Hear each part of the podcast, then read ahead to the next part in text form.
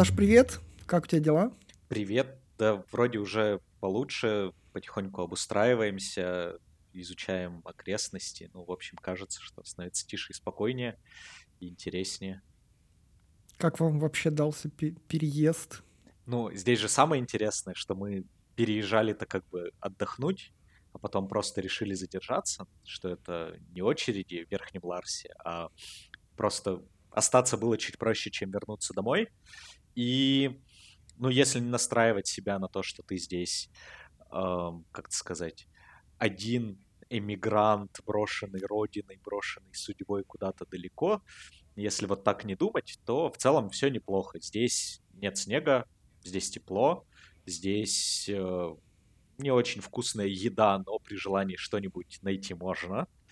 Вот, поэтому скорее это прикольный опыт. Круто, круто. Ну, то есть вас э, пронесло, что а, вы, по сути, приехали не когда приехали, не когда это стало модным, вы сделали это заранее, да, по сути, просто в отпуск вот так укатив, просто впало мы попали очень классно между двумя очередями в Верхнем Ларсе, это на российско-грузинской границе, когда переезжали ее на машине, что до нас была очередь из отпускников, ну, там за неделю буквально, а через неделю после нас была очередь из тех, кто не хочет мобилизоваться, а мы умудрились совершенно без очереди ее пройти достаточно легко. Но даже сейчас чувствуется, что стало гораздо больше русских, ну вот в частности там в Турции, в Анталии, а, и от этого там тоже есть всякие разные спецэффекты, люди переезжают, из-за этого растут цены на все, местное население не всегда довольно, а, переезжающие тоже не всегда довольны, ну, в общем, такая, мне кажется, стандартная картина там для всех стран, где сейчас куча людей. Угу. А вообще уезжать или оставаться? Ну вот ты как думаешь? Ну, я думаю, что если бы мы были на момент объявления мобилизации в России, что мы бы, скорее всего, остались, а, потому что а зачем уезжать? Типа, я понимаю, когда уезжают люди, а, у которых есть реальная возможность получить повестку, и, ну, они не хотят идти на войну. Таких людей я понимаю, и, типа, им действительно надо уезжать, потому что их, скорее всего, против их воли отправят куда-то путешествовать не туда, куда они хотят, а куда-то на Восточную Украину. А, я понимаю людей, которые уезжают, которым грозит тюрьма, например, из-за их политического активизма. Таких людей я тоже понимаю. И для меня ответ уезжать или остаться, он такой, ты понимаешь риски, которые есть персонально для тебя, ты понимаешь, чего тебе будет стоить уехать или остаться, ну, типа, взвешиваешь все за и против и принимаешь решение. А, в этом плане показательный пример, мне кажется, опять же, уже вспоминаемый нами Леша Навальный, который оценил риски, что да, его посадят в тюрьму, но для него быть на родине важнее, чем на свободе, и там он выбрал решение, ну, в его случае вернуться. Ну, или там какие-то люди, которых сейчас продолжают судить, периодически отлавливают. Вот, для меня, наверное, решение остаться, потому что когда ты на родине, тебе комфортнее в любом случае, и ты мне кажется, имеешь больше возможностей влиять на ситуацию. Ну, интересно. Я так надеялся, что мы сейчас поспорим с тобой, как-нибудь подискутируем, но я вот э, в Екатеринбурге, и как-то так и, значит, никуда я не собрался, никуда я не уехал. И у меня-то на самом деле позиция очень-очень схожая, потому что тут важный момент, что я прям принципиально не хочу, чтобы люди думали, что какая-то моя личная позиция к моей персональной ситуации, вот те самые весы, о которых ты сейчас упоминал, да, вот как бы взвесить разные переменные, чтобы хоть кто-то воспринимал ее как некоторый общий поинт для всех, который там у меня в голове сформулирован. Я точно не хочу в это играть, и тот факт, что я в России, это просто вот, ну, мой выбор частный очень. И, может быть, там даже, не знаю, кто-нибудь из родни у меня по-другому бы взвесил и там принял бы какое-то другое решение. Вот, поэтому тут точно нет, нет чего-то общего. И, наверное, это, ну, мои коэффициентики показали именно такое решение, примерно по тем же соображениям, что, ну, как бы куда-то переезжать это, ну, как минимум дофига делов, вот, а в ситуации, когда вокруг э, какой-то бесконечный пожар, как из э, мема This is Fine, а, последнее, что хочется, это еще придумывать, где найти там квартиру, там, я не знаю, мебель, э, что угодно там. Ну, то есть какие-то вот такие вот вещи, которые как будто бы ты уже э, их давно прошел, ты как бы в Екатеринбурге поменял две квартиры, ты уже умеешь решать эти вопросы, но это не самое приятное дело, непонятно, зачем это делать как бы еще раз на бис, вот. И, наверное, вот какая-то вот такая какая-то бытовуха, что ли, она как будто бы берет а, здесь вверх. Вот. А учитывая, что я совершенно точно не политический активист, то а, я для себя как бы в, это, в этой части тоже рисков никаких не вижу, честно говоря. Ну, то есть в армию не пойдешь, в тюрьму не сядешь, скорее всего. А еще и аккредитованная IT-компания, ну, в общем, одни плюшки, да. У меня есть несколько шуток по поводу твоего спича. Первое. Во-первых, поиск мебели. Вот та неделя, когда мы искали квартиру, заливали соседей, тушили пожары в этой квартире и общались с, до... с турецкими доставщиками, мне кажется, это та неделя, за которую я в этом году меньше всего читал новости, потому что ты, ну, как бы совершенно не готов думать о том, что происходит вокруг тебя, ну, как-то в более глобально. Вот. А второе открытие, которое у меня случилось, это, оказывается, живя вот в том месте, которое ты считаешь своим домом, у тебя есть какое-то огромное количество вещей, которыми ты владеешь, но ты никогда не задумывался о том, что ты владеешь, например, противнем для духовки, и, черт возьми, тебе его иногда надо купить рожком для обуви или, не знаю, какой-нибудь чистилкой, ёршиком для бутылок, потому что они у тебя просто есть и все, а потом их не оказывается, ты такой, come on, а как, как теперь жить? Огонь, огонь, огонь. Ну, то есть это прям помогает тебе по-другому посмотреть на вещи, которые всегда казались такими очевидными, обыденными и даже в какой-то степени бесполезными, а здесь оказывается, что, блин, так это тоже вещи, которые, ну, там, приносят комфорт в твою жизнь, как, например, противень в духовочку. Э, ну, это занятно.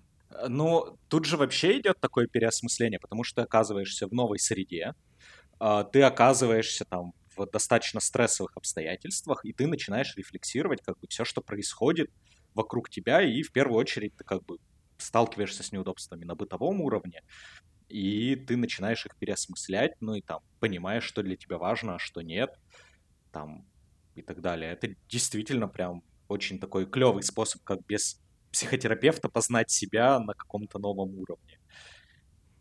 Понял тебя, понял. Слушай, ну вот ты сейчас в Турции, вот расскажи со своей стороны, ну с людьми же все равно общаетесь, которые приняли это решение, которые не просто как ты в отпуск уехали и почему-то в этот момент резко перестало хотеться возвращаться на родину, когда там всех в окопы загребают. А за... почему люди уезжают? Почему они делают выбор в... по-другому? Почему у них весы вот эти вот складываются таким образом, что чаша весов склоняется за переезд? Ну, смотри, здесь есть... Я, во-первых, я не встречал людей, которым реально грозила бы там уголовная ответственность за, за что там сейчас настолько не судят. То есть, ну, типа, я лично таких не встречал. А, люди переезжают, потому что считают, что там кому-то небезопасно находиться, потому что они когда-то служили в армии и переезжают сюда. А, люди считают, что у страны нет экономических перспектив, и они смогут жить э, комфортнее именно в бытовом плане где-то на чужбине, то есть потратив там несколько месяцев на или лет на обустройство, в конечном счете они будут жить там более э, какую-то комфортную жизнь. Но при этом я вижу огромное количество людей, которые занимаются тем, что они ходят и в Инстаграм выкладывают пальмочки и море и говорят, я всегда шел к тому, чтобы жить за границей, но я уехал после 24 сентября, но вот теперь у меня успешная жизнь, и это вот такой вот типа промо, что я успешный и я смог.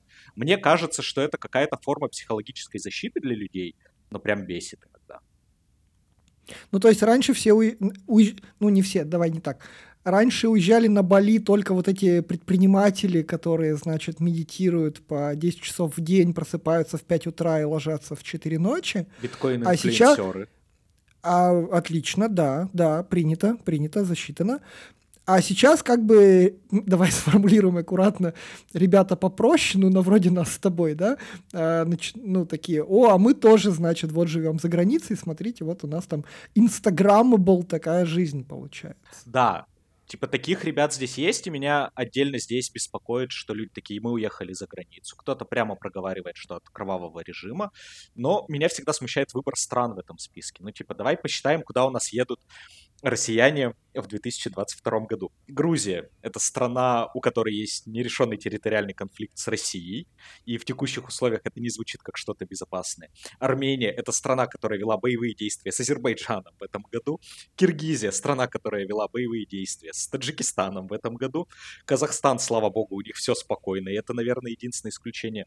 В Турции регулярные теракты, и она ведет войну в Сирии, плюс тоже достаточно жесткий тоталитарный режим.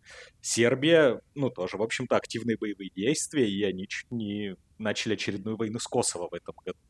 Так что, кажется, уезжать от войны и выбирать одну из этих стран, это звучит немножко, ну, давай используем слово лицемерно, что ли, потому что, ну, типа, мне ни одна из э, популярных стран для выбора не кажется каким-то безопасным решением. А, две шутки. А, первое, что с Казахстаном я все-таки не согласен, что это прям не в этом списке, потому что там же, помнишь, в январе были какие-то протесты дикие, которые чуть ли не танками разгоняли, поэтому тоже, тоже засчитано, тоже а, вариант дискуссионный.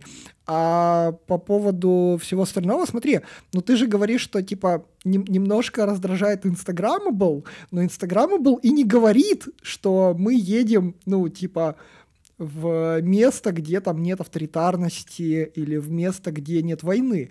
Они говорят, мы просто не в Россиюшке, вот мы у моря, и это красиво. Ну, то есть, как будто бы в этом смысле это не совсем... Ну, не да, наверное, это разные категории, ты прав. Но вот как бы люди, которые говорят, что мы не хотим там иметь отношения, они тоже есть. И от этого особенно странно, потому что у меня здесь до сирийской границы километров 300 по прямой. И, кажется, от Екатеринбурга до Украины раза в 4-5 подальше. Ну, типа, какого черта? Вот.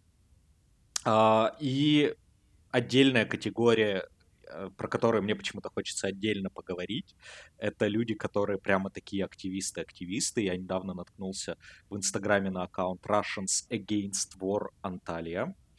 А, и там ребята собираются на акции.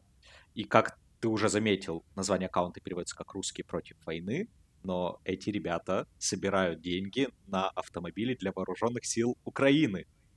И кажется, что есть некоторые противоречия в том, что они декларируют, собираясь с бело-сине-белым флагами и белорусы, которые там есть бело-красно-белым флагом, а, и с теми действиями, которые они совершают. Вот. Э, и вот эта категория активистов, которые всем пытаются рассказывать о том, а, какие мы все молодцы, что мы тут, а не там, и давайте вместе побеждать путинский режим, это, ну, как минимум смешно, но на самом деле от таких людей тоже хочется держаться подальше. Ну да, то есть э, вот, вот, вот это как-то больше похоже на историю про лицемерие, потому что, ну, если у вас в заголовке написана очень ясная такая очевидная фраза, да, а как бы действие это, по сути, приводит ну, к чему-то совсем другому, кажется, что это не история про всеобъемлющее приятие, демилитаризацию в стиле Льва Николаевича Толстого, а это, ну, просто, нет, вы не поняли, мы не за тех, а за этих, вот и все. То есть тут действительно это таким образом считывается. Прикольно. Вот, Слушай, а в целом ну... какое-то глобальное ощущение, извини, я тебя перебью, что люди на самом деле приехали на чил типа перезимовать, потому что я практически не встречал тех, кто строит долгосрочные планы по отсутствию за пределами России. Многие, в принципе, не могут себе это позволить сейчас. И я даже не про финансы говорю, а там, про наличие чего-то дома, родителей, имущества, детей, э, которым скоро в школу идти и так далее. В целом, ощущение, что люди, которые уехали, по крайней мере, те, с кем я общаюсь, э, те, которые находятся в Анталии, они чилят. То есть зима закончится, и, в принципе, ну, вроде как-то уже и не так страшно, уже вроде в окопы не тащат, можно возвращаться. Зимой здесь просто... Ой, летом здесь дрянь будет. Здесь будет плюс 40, и отсюда захочется уехать. Ну, типа... А, понятно. И захочется, кажется, не в казахстанские степи, потому что там тоже будет жарко. Ясно. Ну, видишь, мы находим какие-то плюсы Урала. Летом там не такая жила, оказывается.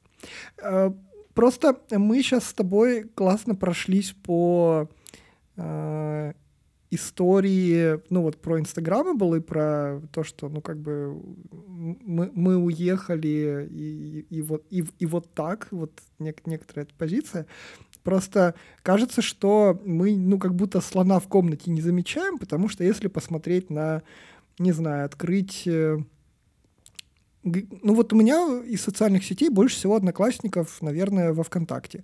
Вот открываешь какой-нибудь во ВКонтакте, и там прям повесточка-то, ну, ровно противоположная, потому что она про отрицание каких-то, кажется, вполне очевидных проблем. Потому что ну, э, типа мы, значит, вот в России, и вообще все, что случается, это, я думаю, нам с тобой должно напоминать 2014 год, что зато это все поможет нам более круто сделать, э, не знаю, производства, промышленности, а что мы, ну, там, значит, заводы начнут наконец-то работать в полную силу, а, мы сейчас наконец-то найдем там другие запчасти в Индии, в Китае и начнем делать свои штуки вообще без там ну, каких-то других ребят.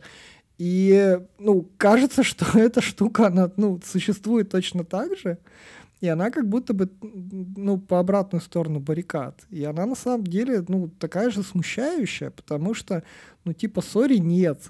Я, давай так, я не могу отрицать, я не могу отрицать, что после 2014 года сыр в России стал гораздо пизже. Ну, прямо приятно в местных сыроварнях кушать сыр. Ну, мне хватает. Я не совсем эстет, но стало гораздо лучше, чем пашихонский, голландский и российский. Пашихонский тоже ничего. лучше стал, кстати.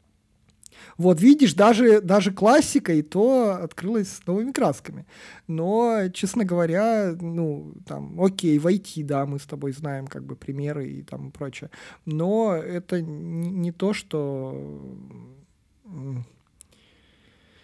Кажется, это не возымело того эффекта какого-то тотального, который бы хотелось, потому что, ну, весь мир это все-таки больше, чем Россия, даже по производственным мощностям.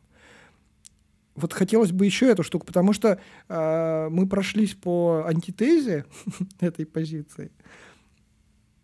Ну, смотри, и, во-первых, мне всегда, мне очень не хочется разбирать по аргументам вот эту вот позицию, потому что, ну, как бы, тут хочется целиком сказать, ребят, ну вы чего? Вот. А, и хочется обратиться к прошлому опыту этих людей, которые так рассуждают. А, пытались ли они организовывать хоть какие-нибудь процессы в своей жизни, в которых задействовано более одного человека? И как часто они выезжали за пределы Российской Федерации? Вот, почему-то корреляция наблюдается. А, это моя любимая шутка прошлого месяца про то, что ребята, которые верят в теорию за... в теории заговора, что якобы там кто-то договорился и что-то сделали, и весь мир теперь пляшет под их дудку, эти ребята просто ни разу не собирали 15 человек на шашлыки. Потому что, оказывается, менеджмент людей — это сложная штука. Прости, что перебил. Вот. А вообще, ну да, у нас как-то поднимется промышленность. То есть мы начнем делать какие-то штуки, которые не делали раньше у нас, вероятнее всего, появятся какие-то новые продукты. Чаще всего это будут какие-нибудь достижения химической промышленности, все-таки а не сельского хозяйства, но бог с ним, потому что надо будет экономить на ингредиентах. А, и это то же самое, что мы видели условно в Иране, или в Северной Корее, в Северной Корее в 50-е, в Иране в 80-е, и да, что-то да у нас появится. Другой вопрос, а вот это вот что-то, оно хотя бы до уровня 21 года будет дотягивать? Я не верю в то, что АвтоВАЗ сможет собрать автомобиль по качеству сравнимый, ну, хотя бы, не знаю, с концерном Volkswagen, например, который сейчас не будет с нами работать. Или бытовую технику. Где там йотафон, как он поживает и почему я в Стамбуле был в Apple Store, а в Yota Store вот как-то не удалось. Вот в чем проблема здесь? И почему раньше не получалось? Ну вот, короче, какие-то такие вещи. И то, о чем ты говоришь, это же не про аргументы уезжать или нет. Это как бы, ну, просто люди каким-то образом оправдывают ситуацию. Вот. Ну, то есть просто пси... это такая, по сути, защитная реакция психики, да, на просто, ну, тяжелый трейдов, да, тяжелый выбор, но объективно там оставаться здесь это ну, не самый простой выбор. Ну, то есть атмосферка так себе. А уезжать тоже ну, тяжело. Это ты, правда, осознанно обрекаешь себя на там, какие-то большие перемены в своей жизни. А я уверен, что для большинства людей такой выбор не стоит по двум простым причинам. Зарабатывать, ну вот в перечисленном списке стран очень тяжело, потому что здесь очень вырос рынок труда за счет иммигрантов. И устроиться на местную работу, ну, практически невозможно. Типа, и иностранцы теряют в приоритете. Во-вторых, это дорого. Ну, то есть там люди, которые вне зависимости от э, мобилизации или войны переезжали сюда, они продавали автомобиль, чтобы переехать и обустроиться. Ну, то есть э, я уверен, что, ну, типа, для большинства россиян это достаточно большая сумма. И это удовольствие, которое не каждый может себе позволить. При том, что, скорее всего, такой переезд это там краткосрочный, ну, там в пределе 3-5 лет. И достаточно тяжелый шаг именно вот здесь, про это не надо забывать, что помимо идеологии есть еще финансовая составляющая. Ты все. Да, безусловно, безусловно. Согласен с тобой. Ну и вот пример про автомобиль. Я его слышал здесь как минимум три раза, когда семья продавала автомобиль и ехала сюда, ну и типа через пару месяцев деньги заканчивались, потому что потому что надо жить, обустраиваться и так далее. Угу, угу. Грустно Огонь. немножко звучит, не правда ли? Есть такое. А, можем, можем повеселиться. Можем повеселиться и вспомнить, например, про тыквенные латты. А вот это тоже очень занятная история. И она, мне кажется, это какое-то продолжение про, э, про вот это вот Инстаграма был про то, что люди, привыкшие к определенному уровню комфорта, например, к хорошим спешлти кофейням в каждом городе. Я уже не помню крупного города в России, в котором не было бы классных кофеин. Э, там, не знаю, ну и в частности, пример стыкнула такое, там есть еще доставки, Вкусвилл, Жизнь Март, э, Озон Экспресс и так далее. Ну, в общем, все вот эти вот прелести российский банкинг, который ты начинаешь ценить гораздо больше, чем а, что бы то ни было, когда уезжаешь. И когда люди начинают ожидать, что в какой-нибудь стране, которая сильно беднее, чем Россия, и в которой там, меньшее население, которое не может потреблять там, услуги по быстрым доставкам или с каким-то особым кофейным напитком, и ты начинаешь это требовать где-нибудь в Тбилиси или в Ереване, а такие примеры есть. Но это, мне кажется, еще и отчасти некоторое неадекватное восприятие действительности, что ты едешь как бы переезжать, ты должен перенимать в той или иной мере традиции, образ жизни страны, в которой ты оказываешься, даже в случае с ближайшими соседями все равно отличается. А вместо этого кто-то пытается найти тыквенный латте в Тбилиси, ну и как будто бы для меня это закрытие глаза на то, как в реальности обстоят дела у тебя и что вообще с миром происходит.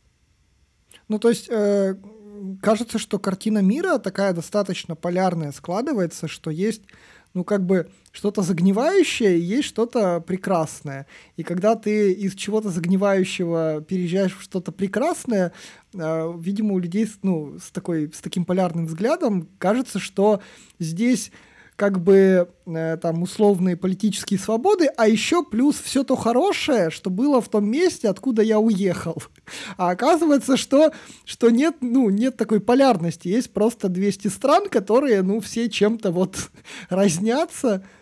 Да, да где-то, где-то есть реформированная полиция, но нет тыквенного латта, а есть где-то пытки в отделениях полиции, но есть латты с любым вкусом. Ну вот как бы выбирай, да, да, да. А где-то есть центр крупного города, ну, там в, в исторических зданиях тараканы, ну, в общем, какие-то вот такие вот вещи все. Оказывается, что мир сложнее. Оказывается, что мир как раз то, чё, что мы с тобой любим задвигать, да, про то, что, ну, как бы, как бы полярность — это не очень интересные точки зрения в жизни, ну, просто обычного человека, потому что живем-то мы в том самом сложном, сложно сочиненном мире, и все равно мы, ну, ну, это надо, прини... это надо иметь в виду. Вот. У меня есть абсолютно ужасная расистская, причем расистская в адрес украинцев шутка. но я хочу ее рассказать, а потом перейти как бы вот к следующей такой подтеме, которая у нас есть. Вот. История такая, что в Турции дефицит многих разных продуктов питания, которые мы любим, которые привычны нам в России. А, в частности, в силу мусульманс... того, что здесь а, мусульманское население, здесь нет свинины. И мне известна история, что где-то в районе Анталии семья из Харькова открыла свиноферму и продает сало. То есть это даже как бы не шутка, но им настолько не хватало, что сейчас в Анталии можно купить и свежего сала. Вот. А вообще... Ну, то есть бизнес-модель беспроигрышная. Как ты понимаешь, Отлично. да. В мусульманской стране, да, хорошо. А, но вообще меня впечатляет, как люди, которые понимают, что им не достает чего-то, что есть на родине, а, начинают открывать какие-то бизнесы, а, начинают придумывать что-то новое в странах, куда они уехали. И там из примеров, которые я видел здесь, там, не знаю, ребята, которые открывают сушильни в российском формате, спешалти кофейни, а, поднимают просто на невероятный уровень бьюти услуги здесь, потому что ноготочки, барберы и реснички никто не делает так хорошо, как делают это россиянки и украинки. И реально бьюти-индустрия в Турции сейчас на этих дрожжах растет просто быстрее некуда. И меня, в отличие от Тёмы Лебедева, и к чему я вел, очень сильно впечатляет вот эта история про то, что люди, даже уехав, создают что-то новое. Вот, и Тёма Лебедев некоторое время назад писал пост про то, что ни один из иммигрантов ничего не создал. Я тут даже позапаривался и поискала, что же такого большого и крутого сделали и российские иммигранты. Вот, обнаружил, что, оказывается, центр Белграда, вот все здания, которые там строились в 20-30-е годы между мировыми войнами, строили русские инженеры или архитекторы, что там телевидение изобрел, вещание в Америке настроил чувак, уехавший из России. Ну и там всякие примеры вроде Сергея Брина, который вообще тоже родился в Советском Союзе, сновал Google, всячески открещивается от страны что, короче, на самом деле все может быть не так плохо с отъездом, и можно создавать что-то хорошее здесь, можно создавать что-то хорошее там, главное, ну, типа, проявлять какую-то инициативу как-то так. И работать-то, главное, можно где угодно, кажется. Да, да, да. Причем, помнишь, в том самом фильме Дудя про Кремниевую долину, который многие айтишники не любят за, ну, такую излишнюю, наверное, тоже поляризованность, что ли, а, там была классная мысль одного из героев про то, что нафига мне играть с ну, за столом с ребятами, которым я не нравлюсь, если я могу просто пойти в, к другому столу во дворе, где, ну, ребята, с которыми, которым приятно со мной играть, и они не пытаются меня булить и всякое такое. Я, вот мне вот эта штука вспоминается сразу, потому что действительно, как бы переезд в этом смысле это не повод э, там не делать какое-то дело, а вот как в тех примерах, которые ты назвал, наоборот, это даже повод делать дело, потому что уровень комфорта другой, или тебе не хватает чего-то привычного, будь то э, селедка под шубой или спешлти кофе, вот уж одна загадочная русская душа, да. А, но вот мы видим эти примеры, да, да, полностью тебя поддерживают. Тут э, в очередной раз э, Тёма что-то какую-то фигню сказанул. Я думаю, что комментаторы под постом, наверное, что-то подобного накидали, как и ты сейчас. Вот. А давай тогда про такое порассуждаем. Ну вот, типа, мы обсудили, что можно уехать и в целом жить нормально, но это тяжело типа мы проговорили, что можно остаться, и в целом, типа, это тот выбор, который, которого как бы даже нет у многих людей, что, ну, типа, большинство остается. Но как быть, типа, в ситуации, когда ты остаешься и продолжаешь таким образом как-то помогать, помогать стране вести войну. И вот у тебя это когда, это когда ты остаешься, но не потому, что у тебя нет заградника, а потому что это твой выбор. Или наоборот, ты остаешься просто потому, что остался, но ты недоволен. Вот что в этой ситуации делать? Это занятно. Можно я начну с истории? А, когда началась война 24 числа, очевидно, что первую неделю я бегал просто в истерике с горящей головой, значит, и э, ну, срочно вспоминал, где там у меня, значит, э, родственники поволжские немцы и где там э, свидетельство о рождении дедушки. Ну, вот какие-то вот такие вещи. И такой, а, еще надо немецкий выучить, окей, где у нас институт Гёте в Екатеринбурге? Вот. И, ну, и, и с, этим, с этой эмоцией были как бы все, то есть, ну, просто все, насколько я понимаю, во всяком случае. А, все в чатике кидали друг другу там разные варианты, там, как быстренько сбежать из Екатеринбурга, пока границы не закрыли до там, 4 марта или что-то такое. А, и ну, я абсолютно был предан как бы этому настроению, особенно, ну, это было как бы вообще-то не похоже на меня, потому что ты не дашь соврать, да, из э, там какой-то нашей тусовки я обычно был из тех ребят, кто как-то, честно говоря, ну, совершенно искренне никогда даже не заикался про «эх, переехать бы там куда-нибудь», типа, ну тут-то так себе, вот бы когда-нибудь бы переехать. У меня даже по-честному мечты такой никогда не было, потому что я считаю, что Екатеринбург такой прекрасный город, что он заслуживает меня, такого прекрасного мальчика. Вот, и поэтому вполне комфортно. А тут, значит, я в истерике бегаю, и очевидно, что мозгу-то так комфортнее, потому что, ну, история полярная, да, то есть она как бы говорит, вот бежать правильно, все остальное это как бы что-то что неадекватно этой ситуации. И я помню момент, когда я первый раз задумался, что это как ужасная штука, пошлая уже сейчас, про не все так однозначно, вот, про вот э, ту самую какую-то центристскую позицию, с которой мы обычно с тобой живем эту жизнь, это когда в одном из э, каких-то коммент, коммент тредов, по-моему, в Астри-клубе это было, какой-то чувак написал, ну, из э, тех, кто уже успел перебраться, он написал, что, типа, ребята, вот айтишники, которые в России остаются, вы вот, ну, глупостей-то не делайте и перестаньте себя обманывать. Потому что это же совсем очевидно, что, в принципе, любой айтишный сервис, который в России сейчас производится, это так или иначе админка для ГУЛАГа. То есть вы можете себя обманывать, что типа создание госуслуг это как бы для людей, а не для государства, но это часть репрессивной машины. А еще вы можете делать э, Яндекс Новости, и это кажется для людей, а нет, это все равно часть репрессивной машины. А еще вы можете делать какие-то B2B-шные продукты, но если вы продаете их около госовским компаниям, то это тоже часть репрессивной машины. И, ну, и вот эта фраза, она меня вернула обратно. Она вернула меня из состояния «все-все, срочно бежим, собираем чемоданы» в состояние «а, так у людей же разные мнения бывают». Точно, я совсем забыл.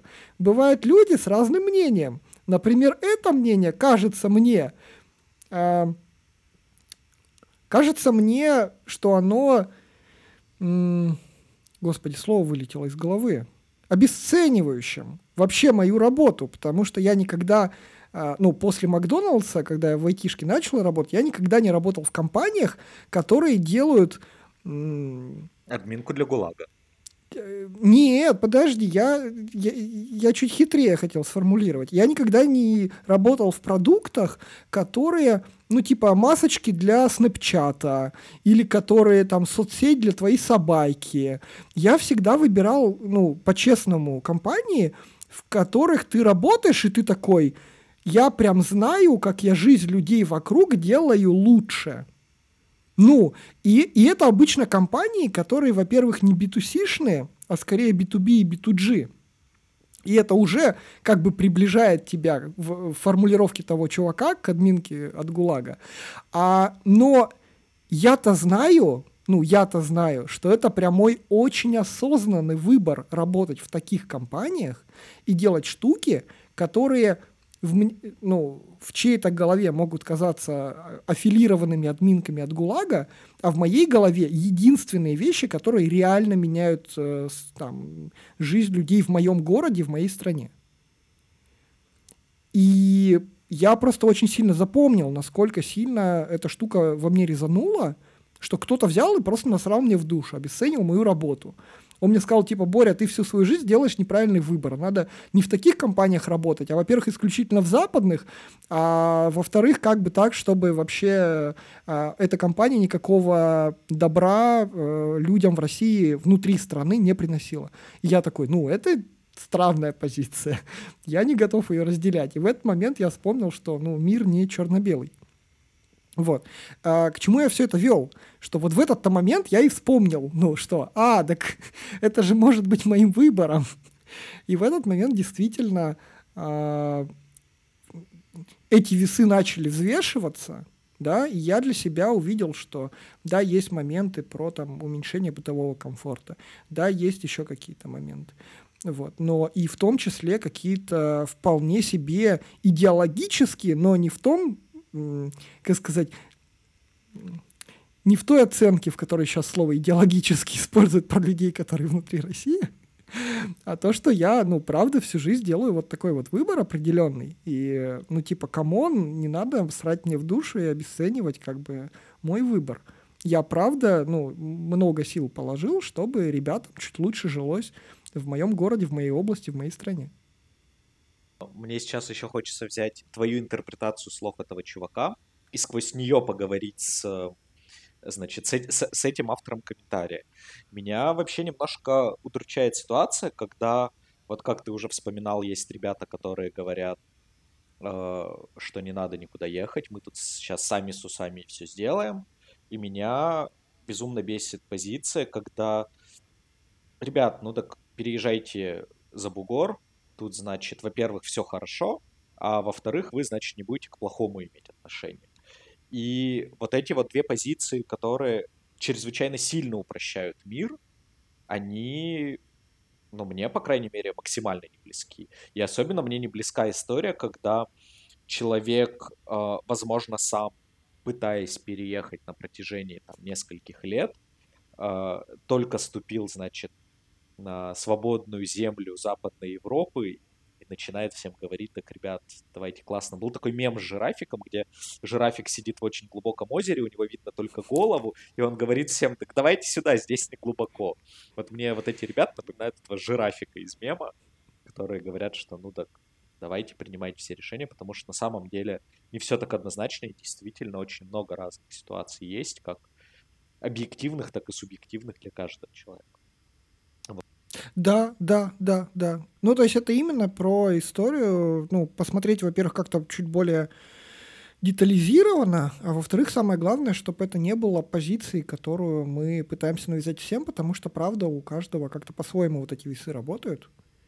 И я, ну, абсолютно понимаю ребят, даже не которым там реальные какие-то политические угрозы светят, да, а которым, ну, просто психикой, психикой дискомфортно находиться внутри. Ну, и это прям очень понятная история. То есть, ну, правда, могу понять ребят, которым дискомфортно в этот момент находиться внутри. А я на самом деле нет, потому что когда ты уезжаешь, ты первое, что берешь с собой, это ты берешь себя и свою психику. И вот я не понимаю, почему тебе станет лучше находиться в другой географической точке, если ты как бы не проработал себя. Ну, потому что просто, как сказать, поведенческий такой, видимо, механизм про то, что э, есть некоторый занавес, ну, какой-то, видимо, объективно существующий. Вот как Трамп хотел стену построить, видимо, тоже такая штука есть в голове. А, и, соответственно, ну, ну, это таракаши, которые можно психотерапией как бы решить, а можно, например, ну, не тратить время и просто, ну, как бы оказаться по ту сторону. И в этот момент кажется, что многим ребятам там станет легче. Но если... Ну, и то есть, то есть они взвешивают это на весах, на тех самых весах, которые мы с тобой обсуждаем. Но это тоже их переменная, это тоже какая-то часть, которая вносит там дискомфорт, если ты внутри, и делает, ну, как минимум не хуже, если ты снаружи. А все остальное бытовуха может быть даже меньше, может даже, ну, там, меньше вклад иметь. Или там, ну, какая-то позиция по поводу того, чтобы оставаться внутри страны видимо, опять попытался обесценить чужие эмоциональные страдания. Ну да бог. Видишь, не, позв... не даю, не даю никак, вот. Вот, но кажется, мы в целом сошлись на том, что каждый сам решает, и оба решения в целом могут быть сложные. Вот, поэтому удачи всем с этим Да, выбором. да, да, да. Ро- ровно к этому мы и пришли. А, и не обесценивайте чувства других Никогда. людей. Вот. Никогда Никогда, никогда. Прекрасно. Саш, спасибо тебе за беседу. Чудесно было было очень- вообще. Радостно поговорить. Пока-пока. Давай, пока-пока. Хорошего вечера.